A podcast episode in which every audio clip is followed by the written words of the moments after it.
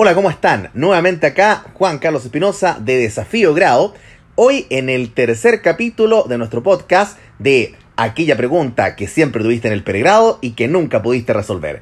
Hoy en este podcast de Desafío Grado va a ser resuelta. Algunos de nuestros auditores han tenido la siguiente duda. Las modalidades. ¿Qué es la condición? ¿Qué es el plazo? ¿Cómo se clasifica? ¿Cuáles serían los efectos del plazo? La diferencia que tiene con el modo. Entonces hoy vamos a resolver todas esas dudas. Y vamos a partir diciendo que en primer lugar la condición corresponde a un hecho futuro e incierto, del cual depende el nacimiento o la extinción de un derecho y de su obligación correlativa. A ver, en primer término, es importante establecer que esta definición que nosotros acabamos de dar es una definición eminentemente doctrinal, porque lo que hace el Código Civil es definir a la obligación condicional, señalando que la obligación condicional es aquella que depende de un acontecimiento futuro que puede suceder o no. Ahora bien, ¿cuáles serían entonces los elementos fundacionales esenciales de la condición? Dos, la condición tiene como elementos a la futureidad y a la incertidumbre. Esto quiere decir que el hecho tiene que verificarse en el futuro. Me refiero al hecho positivo o negativo. Y en cuanto a la incertidumbre, esto supone que es un elemento esencial de la condición el no saber si el hecho positivo o negativo se va a verificar o no. Por lo tanto, si una condición se establece en una obligación pero el hecho positivo o negativo que debía ocurrir o no, debía ocurrir o no en el pasado, se tiene por no escrita, puesto que no cumple con el elemento de la futureidad. Y si en realidad este hecho que debe o no ocurrir se sabe a ciencia cierta que ocurrirá o no ocurrirá, en realidad no estamos en presencia de una condición, más bien estaremos en presencia de un plazo. Por tanto, una de las principales diferencias, adelantando parte de lo que vamos a ver hoy, entre la condición y el plazo, es que la condición es incierta. Nunca sabremos si el hecho positivo o negativo que se debe verificar o no, se va realmente a verificar o no. Pero en el plazo lo sabemos a ciencia cierta. Ahora bien, dicho esto, ¿cómo es posible clasificar a la condición? La condición se puede clasificar de varias maneras. Por ejemplo, la condición puede ser positiva o negativa, dependiendo de si un hecho debe ocurrir o no debe acaecer un determinado hecho, comportamiento o conducta. Por otro lado, también puede ser la condición determinada o indeterminada. Obviamente que la determinación o indeterminación de una condición no atiende a si sabemos o no si el hecho que debe o no debe ocurrir ocurrirá o no ocurrirá a ciencia cierta, sino que la condición será determinada cuando no sabemos si el hecho ocurrirá o no, pero si ocurre, sabemos cuándo. Por ejemplo, cuando una persona cumpla 30 años, actualmente tiene 22. Sabemos cuándo cumpliría los 30 años. Sabemos cuánto falta exactamente, pero no sabemos si lo va a llegar a cumplir o no. Y será indeterminada la condición cuando el hecho que debe o no debe ocurrir no sabemos si va o no a ocurrir.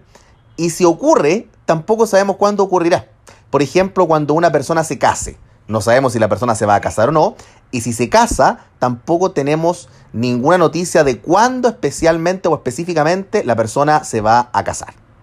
Por otro lado, también la condición puede ser potestativa.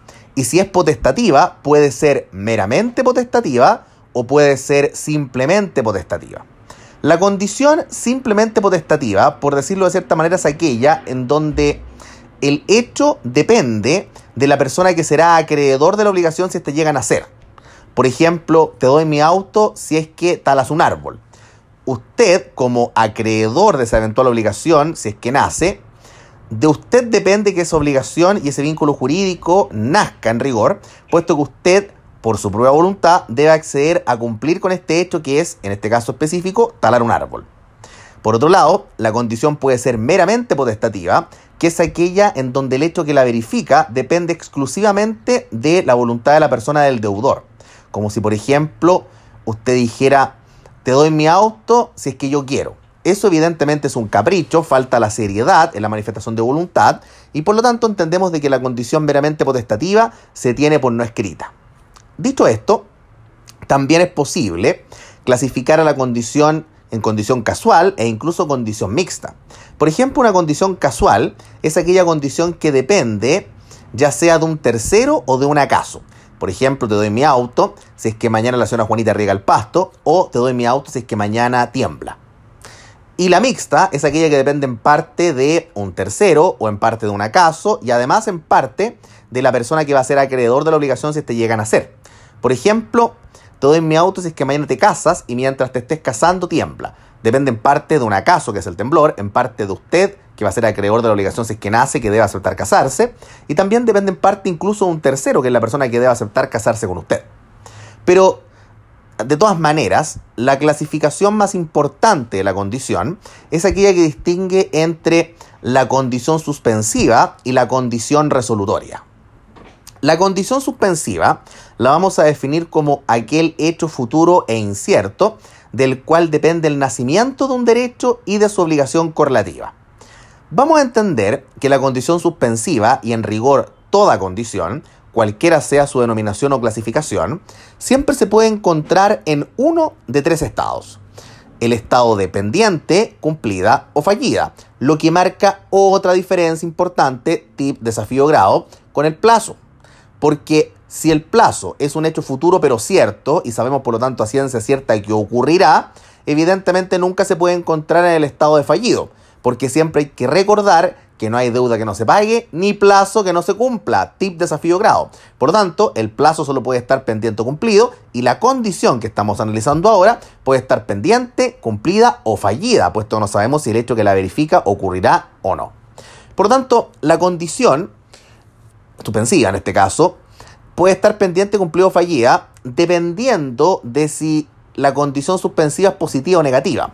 Porque si la condición suspensiva es positiva, esto quiere decir que depende de que se verifique un hecho. Entendemos que estará pendiente cuando el hecho que se deba verificar no se haya verificado aún. Estará cumplida cuando el hecho que debe ocurrir ocurra y estará fallida cuando el hecho que debe verificarse o ocurrir se haya hecho cierto que no ocurrirá o hayan pasado 10 años sin que ocurra porque 10 años es el plazo tope, ¿cierto? De que se contrae una obligación condicional para que el hecho pueda ocurrir.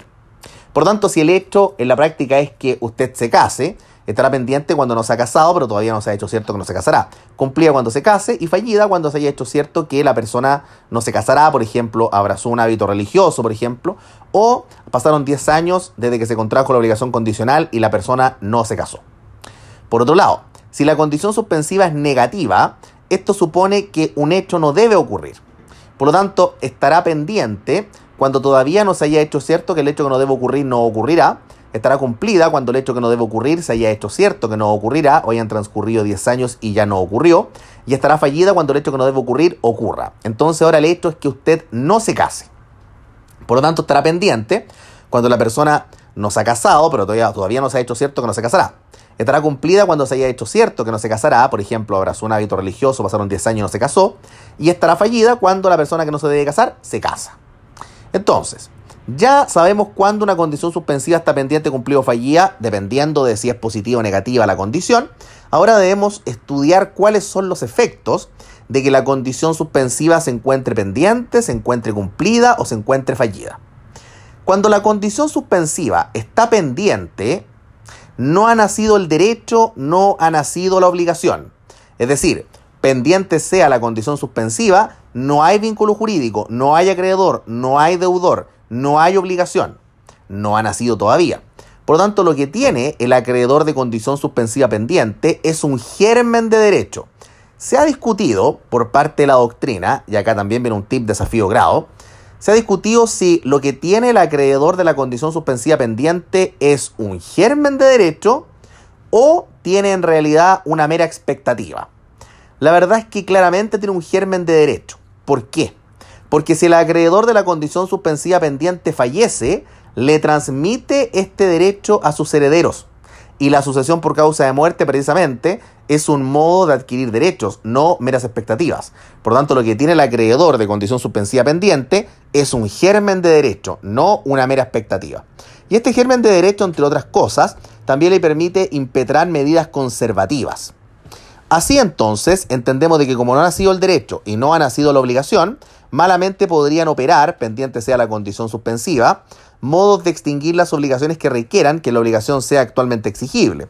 Por ejemplo, no podría operar la compensación, no podría operar la prescripción extintiva, por ejemplo, y lo que es más, y esto es muy relevante, como todavía no ha nacido la obligación, eso es lo que suspende la condición suspensiva pendiente, malamente podríamos decir que la persona del deudor puede pagar porque no ha nacido la obligación.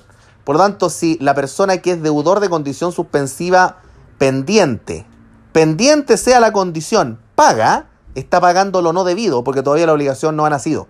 Y por lo tanto, si se arrepiente, va a poder exigir la restitución de aquello que dio pagó, incluso argumentando error de derecho, en el sentido alcanzo de existencia de la norma, puesto que el artículo 2297 claramente señala que se podrá repetir aún lo que se ha pagado por error de derecho cuando este pago no tenía por fundamento ni siquiera una obligación puramente natural.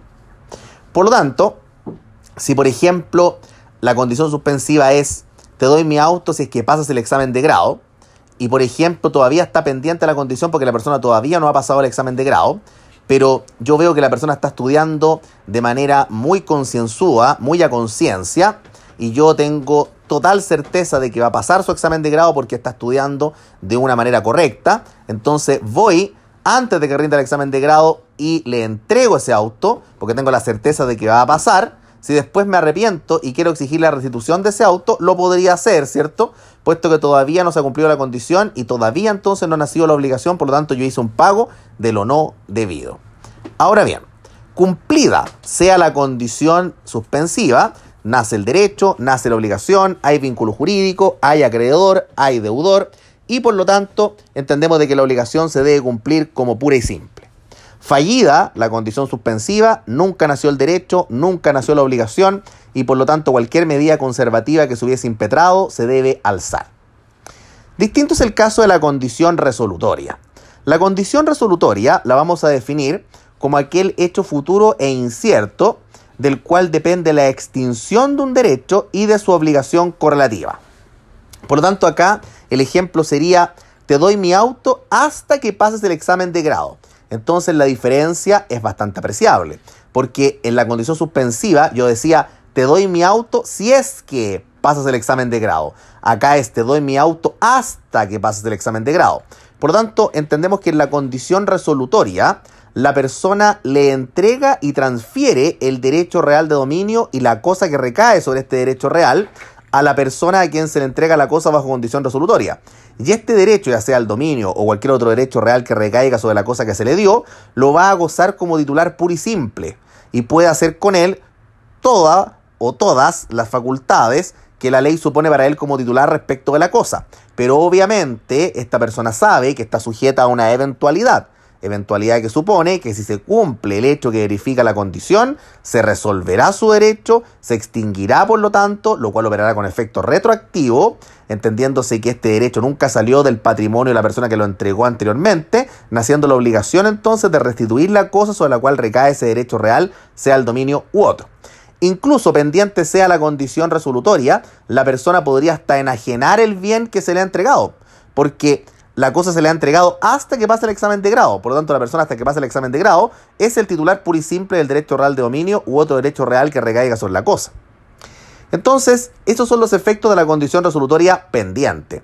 Ahora, si la condición resolutoria se cumple, como habíamos señalado, se resuelve inmediatamente el derecho, se extingue, esto opera con efecto retroactivo y por lo tanto entendemos de que nunca salió el dominio u otro derecho real del patrimonio de la persona que entregó primitivamente la cosa y por lo tanto nace la obligación de restituir la cosa sobre la cual recae ese derecho real de dominio u otro derecho real. Así las cosas, es posible, por ejemplo, que se dé la situación de que pendiente haya sido la condición resolutoria, la persona haya enajenado la cosa cosa que podría haber hecho, porque hay que recordar que mientras estaba pendiente la condición resolutoria, era el titular puro y simple del dominio o de, cualquier otro derecho real que haya recaído sobre la cosa. Por tanto, podría haber enajenado sin ningún problema ese bien. Por ejemplo, yo le doy mi auto hasta que usted pase el examen de grado. Antes de que pase el examen de grado, a usted se le ocurre enajenar ese auto. Lo podría hacer porque usted es el titular del derecho real de dominio. Y pendiente sea la condición, usted lo goza como puro y simple. Ahora bien, Vamos a entender de que si usted realizó esto y enajenó ese auto y luego se cumple la condición, y por ejemplo estamos todos en una fiesta celebrando, ¿cierto? Que usted pasó el examen de grado, y yo me acerco a usted y le digo, se ha verificado el hecho que constituye la condición, usted pasó el examen de grado, lo felicito, pero se ha resuelto el derecho, se extinguió, operó con efecto retroactivo, volvió a mi patrimonio, así que por favor restitúyame el auto. Y usted me va a decir, no puedo porque pendiente sea la condición resolutoria, el auto lo enajené. Es acá entonces donde se aplican los artículos 1490 y 1491, ligados, ¿cierto?, a la posibilidad de interponer o no la acción reivindicatoria. Porque yo que soy el titular, ¿cierto? Y que habrá con efecto retroactivo y que volvió el dominio a mi patrimonio, la pregunta es, ¿tengo o no tengo acción reivindicatoria en contra del tercer poseedor? Es decir, la persona a quien usted le enajenó el auto pendiente sea la condición resolutoria. La verdad es que hay que distinguir para determinar si hay o no acción reivindicatoria en contra de este tercero. Porque si el tercero estaba de buena fe, es decir, no sabía que la cosa que se le estaba enajenando estaba sujeta a una condición resolutoria pendiente, en ese caso no hay acción reivindicatoria en contra del tercero, no se podrá recuperar la cosa, pero habrá acción reivindicatoria contra la persona a quien se le entregó bajo condición resolutoria la cosa. Y esta acción reivindicatoria será para poder exigirle a esta persona el precio de la cosa más la indemnización de perjuicios correspondientes. Ahora bien, si es que la persona del tercero estaba de mala fe, por lo tanto sabía de que la cosa que se le estaba enajenando estaba sujeta a condición resolutoria, en ese caso sí habrá acción reivindicatoria contra él y se podrá recuperar la cosa. Ahora bien, es importante tomar en consideración que los artículos 1490 y 1491 se refieren exclusivamente a la diferencia entre bienes muebles e inmuebles. La regla es la misma. Si está de mala fe, pasa entonces la acción reivindicatoria contra terceros y está, si está de buena fe el tercero, no pasa la acción reivindicatoria contra él. Pero la diferencia estriba en que en el caso de los bienes inmuebles, como el título debe ser inscrito en el registro conservador para efectos de la enajenación, si en el título constaba la calidad de cosa sujeta a condición resolutoria, del objeto de la enajenación, evidentemente de cierta manera se presume que la persona del tercero sabía, o por lo menos debía saber, de la condición resolutoria de la cosa que se le estaba enajenando, toda vez, digamos, que se inscribe en un registro de carácter público, que es el registro conservador de bienes raíces. Por lo tanto, en ese caso, existirá entonces una hipótesis de mala fe y se podrá recuperar entonces el bien inmueble a través de la interposición de la acción reivindicatoria. Ahora bien, cuando hablamos de la condición resolutoria fallida, en este caso entonces la persona del acreedor se consolida en el derecho. Es decir, yo le digo a usted, le doy mi auto hasta que pase el examen de grado y, por ejemplo, se hace cierto de que usted no pasará el examen de grado, porque, por ejemplo, ya no lo quiere dar, se quiere dedicar a otra cosa, por ejemplo, o agotó todas las posibilidades y no lo pudo rendir. El punto es que se hace cierto que usted no pasará el examen de grado. Eso quiere decir que esa variable, esa susceptibilidad de resolverse o extinguirse el derecho por la llegada de la condición resolutoria ya no existirá más y la persona entonces se consolida en el derecho y por lo tanto ya no está sujeto a esta eventualidad de ser extinguido en el derecho y podrá gozar siempre como puro y simple del titular del dominio u otro derecho real que recaiga sobre la cosa que se le entregó. ¿Bien? Entonces yo acá generalmente lo ejemplifico a través de una hipótesis eh, bastante eh, clara y bastante fácil de entender. Si, por ejemplo, usted tiene que salir, por ejemplo, a eh, una junta con algunos amigos, por ejemplo, y tiene que llevar a su hijo, a su sobrino, por ejemplo, que es eh, un niño o una niña, usted, por ejemplo, le puede decir, mira, yo te voy a entregar este juguete y mientras tú te portes bien, yo te dejo el juguete y si tú te portas mal, yo te lo quito inmediatamente. Eso es una condición resolutoria. Te doy el juguete hasta que te portes mal. Porque si se porta mal, se verifica el hecho que constituye la condición y se entiende que se resuelve o se extingue el derecho, lo cual opera con efecto retroactivo y se deberá restituir el juguete. Entonces, por ejemplo, usted va eh, camino a esa junta con los amigos, ¿cierto? Y en ese caso está pendiente la condición resolutoria y este niño o niña goza entonces de la titularidad de ese juguete. Luego entonces entendemos que se porta mal en esta reunión con los amigos, ¿cierto? Por lo tanto, entendemos de que se resuelve el derecho, se extingue porque se verificó el hecho que constituye la condición y usted le pedirá de vuelta el juguete. Ahora bien, si al revés se porta bien, se entiende entonces que ya no se verificó el hecho que constituye la condición y por lo tanto usted le dejará el juguete. O sea, se consolidó en el derecho. Así operan los efectos entonces de una condición resolutoria. Ahora bien, esta condición resolutoria que nosotros acabamos de analizar es la que se conoce como la condición resolutoria ordinaria. porque también existe lo que se conoce como la condición resolutoria tácita. La condición resolutoria tácita es aquella que va envuelta, según el artículo 1489, en todos los contratos bilaterales, es decir, en todos aquellos contratos en donde nacen obligaciones recíprocas para ambas partes. Y le da la posibilidad a aquel deudor diligente que ha cumplido con su obligación o que está ya no a hacerlo, para que pueda interponer en contra del deudor negligente uno de dos derechos.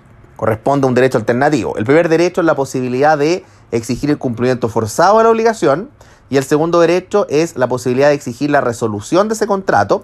Cualquiera de las hipótesis que elija lo hará evidentemente con indemnización de perjuicios. Por lo tanto, ¿cuál es la diferencia entre una condición resolutoria ordinaria y una condición resolutoria tácita? En primer lugar, la condición resolutoria ordinaria jamás se presume, se tiene que explicitar al momento de contraerse la obligación. La condición resolutoria tácita se presume en todos los contratos bilaterales, tal como lo establece el artículo 1489 del Código Civil. Por otro lado, la condición resolutoria ordinaria opera de pleno derecho. Una vez que el hecho que constituye la condición se verifica, opera de pleno derecho. La condición resolutoria tácita requiere de declaración o resolución judicial. Además, la condición resolutoria ordinaria puede tener como hecho que la verifique cualquier hecho, por ejemplo, yo aquí le dije, le doy mi auto hasta que pase el examen de grado. Podría haber sido, le doy mi auto hasta que eh, uno de los volcanes de Chile, por ejemplo, entre en erupción, ¿ah? o por ejemplo, hasta que tiemble, o hasta que la señora Juanita riegue el pasto. Podría haber sido cualquier hecho el que verifique a la condición. Pero en el caso de la condición resolutoria tácita, el único hecho que puede verificar la condición es que las partes incumplan con alguna de sus obligaciones en el acto o contrato establecidas, ¿cierto?, por el título que han celebrado. Ahora bien, vamos a entender que la condición resolutoria tácita no es la única hipótesis distinta a la condición resolutoria ordinaria. También existe lo que se denomina como el pacto comisorio. El pacto comisorio generalmente está eh, definido por la doctrina como la condición resolutoria tácita expresada. Y la verdad es que esta definición de la condición resolutoria tácita expresada no es una definición eh, del todo feliz o del todo propia, porque en realidad hay que distinguir. Existen dos tipos de pacto comisorio, el pacto comisorio reglado y el pacto comisorio no reglado. El pacto comisorio reglado es aquel pacto comisorio que está específicamente establecido en el Código Civil a propósito del contrato de compra-venta y que precisamente regula las consecuencias jurídicas de que el comprador no cumpla con su obligación de pagar el precio. Cuando esto ocurre, entendemos de que se da el pacto comisorio reglado y que puede ser simple o calificado. El pacto comisorio reglado simple es aquel que opera igual que la condición resolutora tácita. Es decir, opera ipso iure y además entendemos que le da la posibilidad al vendedor, siempre y cuando haya cumplido con su obligación de entregar la cosa o esté ya no hacerlo, a exigirle al comprador el cumplimiento forzado de la obligación de pagar el precio de la compraventa o el derecho de poder resolver eh, el contrato de compra-venta, cualquiera de las hipótesis con indemnización de perjuicios, pudiendo por lo tanto enervar la eventual acción resolutoria interpuesta por el vendedor la persona del comprador durante toda la sustanciación del procedimiento, en este caso un juicio ordinario, el alto conocimiento por incumplimiento contractual, cumpliendo su obligación, es decir, pagando el precio. A diferencia de lo que ocurre con el pacto comisorio reglado calificado, que esta vez opera ipso facto, y que además le otorga este mismo derecho alternativo al vendedor, pero si el vendedor opta por la acción resolutoria, el comprador no puede enervar la acción resolutoria, sino solamente en el caso de que pague o cumpla con su obligación dentro de las 24 horas siguientes a la notificación de la acción resolutoria. Ahora, por otro lado, tenemos lo que se conoce como el pacto comisorio no reglado. Y el pacto comisorio no reglado entendemos que es aquel pacto comisorio que se establece como una condición resolutoria tácita expresada en cualquier contrato que sea distinto al contrato de compraventa. Entonces acá una de las preguntas más clásicas, más tradicionales, ¿cierto? es ¿para qué entonces vamos a expresar un pacto comisorio no reglado en un contrato distinto a la compraventa si el pacto comisorio no reglado opera igual que la condición resolutoria tácita y la condición resolutoria tácita se eh, presume en los contratos según el artículo 1489, entonces, ¿qué caso tiene que gastemos más tinta, ¿cierto? Estableciendo una cláusula donde expresamente vamos a señalar los efectos de una condición resolutoria tácita en el mismo tenor del artículo 1489. Entonces la respuesta es que, y aquí viene el tip desafío grado, ojo, pestaña y ceja acá, como decimos siempre, el tip desafío grado es el siguiente. Es verdad, la condición resolutoria tácita se presume, pero se presume solamente en los contratos bilaterales no se presume en los contratos unilaterales. Por lo tanto, si yo le quiero dar el efecto de la condición resolutoria tácita a un contrato unilateral, obviamente que la única posibilidad que tengo es la de un pacto comisorio no reglado. Y para eso sirve el pacto comisorio no reglado. Con esto entonces hemos agotado el estudio de la condición y vamos a estudiar el plazo precisamente a la luz de qué diferencias esenciales tiene el plazo con la condición. En primer lugar, el plazo se define doctrinalmente como aquel hecho futuro y cierto del cual depende la exigibilidad o la extinción de un derecho y de su obligación correlativa. Entonces, obviamente que vamos a señalar nuevamente de que la gran diferencia corresponde a que la condición es un hecho futuro pero incierto y el plazo es un hecho futuro pero cierto. Por lo tanto, siempre vamos a ver que el plazo va a verificarse, por lo tanto nunca puede encontrarse en un estado fallido, siempre puede estar o pendiente o cumplido. Pero además hay diferencias relativas a las clasificaciones más importantes del plazo y la condición. Obviamente que el plazo se puede clasificar también de varias maneras. Por ejemplo, existe el plazo fatal no fatal, prorrogable improrrogable, ¿cierto? Plazo legal, judicial o convencional, ¿cierto? El plazo también puede ser determinado o indeterminado.